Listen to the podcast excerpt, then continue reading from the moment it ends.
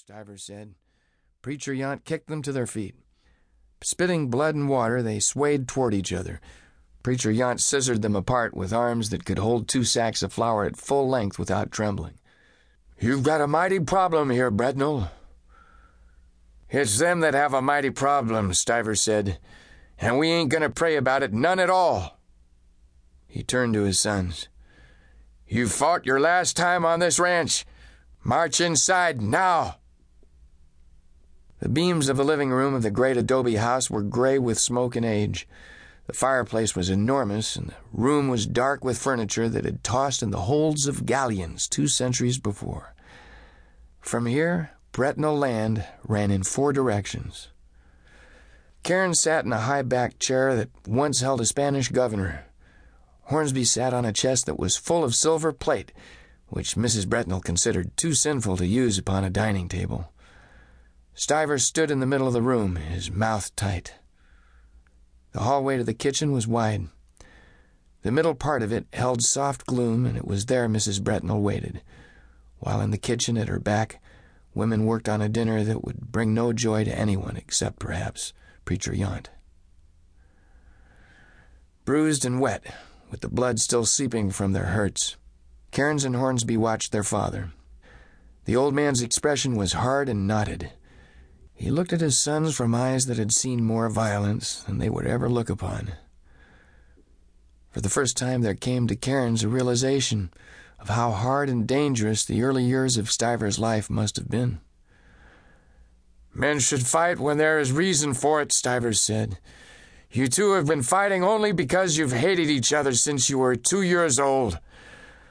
That's when you came to us. Cairns and Hornsby stared. Preacher Yount was startled too. From the shadowy hall with her heart in her eyes, Mrs. Bretnall watched the shock break across the faces of two men she had raised from nameless whelps. Hornsby said, Then we're not. No, you're not, Stivers said. Soldiers found you in a camp that had been wiped out by cholera. His voice was harsh and there was granite in his face. Since then, you've learned nothing but to hate each other. No, Stivers, Mrs. Bretnall said, and Preacher Yount murmured from his heavy beard, Hate is a terrible word. To them both, Stivers Bretnall said, Shut up! You'll never get along together, Stivers told Cairns and Hornsby, and my holdings will not be split to suit the hatreds of two childish men. He looked from one to the other of them slowly. One of you will own everything some day. His arm was like an arrow as he pointed and turned at them. You will leave as I first came here, with everything I owned upon a horse. I had an Apache arrow in my shoulder, but you two would know nothing about such things. In fifteen minutes, I want you gone.